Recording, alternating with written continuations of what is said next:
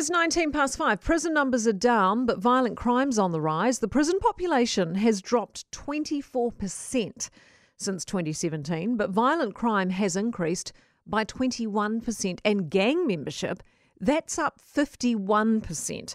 There are fewer offences resulting in prison sentences, which means offenders are being left on the street. National Party spokesperson for Corrections, Simon O'Connor, joins me now. Morning.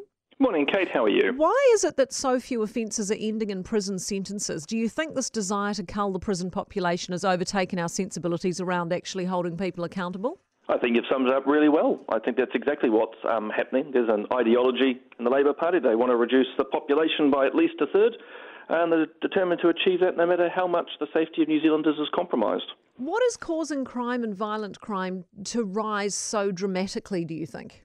Oh, I think it's a, a, range of factors. I mean, one is certainly there's no there's no consequences. People can get away with it. Certainly, a lot of stress that's come out of the way COVID uh, was managed, and then just the ongoing pressures of of life, and now we've got a cost of living crisis courtesy of this government. So it all just fuels in together with a whole pile of other issues too. What about the argument that prison's not always the best place for these offenders to be? Well, there's some merit in that, but we're talking, um, you know, uh, thousands of people who are not going to prison, um, and there are many, many who deserve to be there for time out and also, Kate, to get some rehabilitation and care.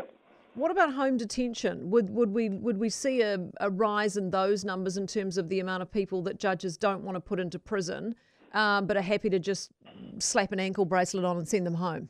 That seems to be the alternative at the moment. We have a large number of people on um, electronic bail, home detention, and so forth. But we also know a lot of these people are still causing uh, trouble in the community. And as I say, they're also not accessing the rehabilitation that they often need.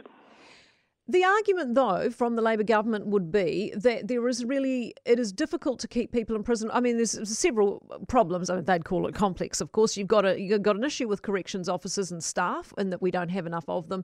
Uh, prisons cost a hell of a lot of money to run. And the argument is when you mention rehabilitation, that perhaps that's not the best place for them to get it. So, what would you guys do differently there to solve that problem?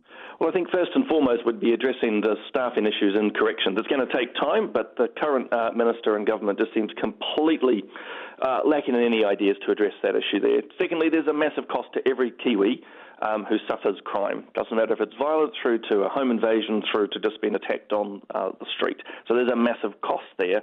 And actually, rehabilitation does work both within and without uh, prison. So it's about actually a suite of programs. And in fact, it's going back to the social investment which National uh, was pursuing uh, before we lost government five or so years ago. You actually put some money up front to help these people to make change in their lives, which helps everyone in the community. Right. So you guys, I mean, it's it's all well and good to say, you know, we, we would increase correction staff, but as any business owner listening will tell you as they tear their hair out, uh, you just can't sort of magic up people, can you? No, no, no, and um, I don't want to be under any illusion that's just going to happen um, overnight. This then comes back to our immigration settings and the way that Labor's uh, managed COVID over the last few years. Um, this is going to be a slow process, but there's no urgency that I can see from the current minister in this space. Yeah, I know. I think that's right. I think they've probably dropped the ball here quite spectacularly. Simon, thanks for your time. Simon O'Connor, uh, National Party spokesperson for Corrections.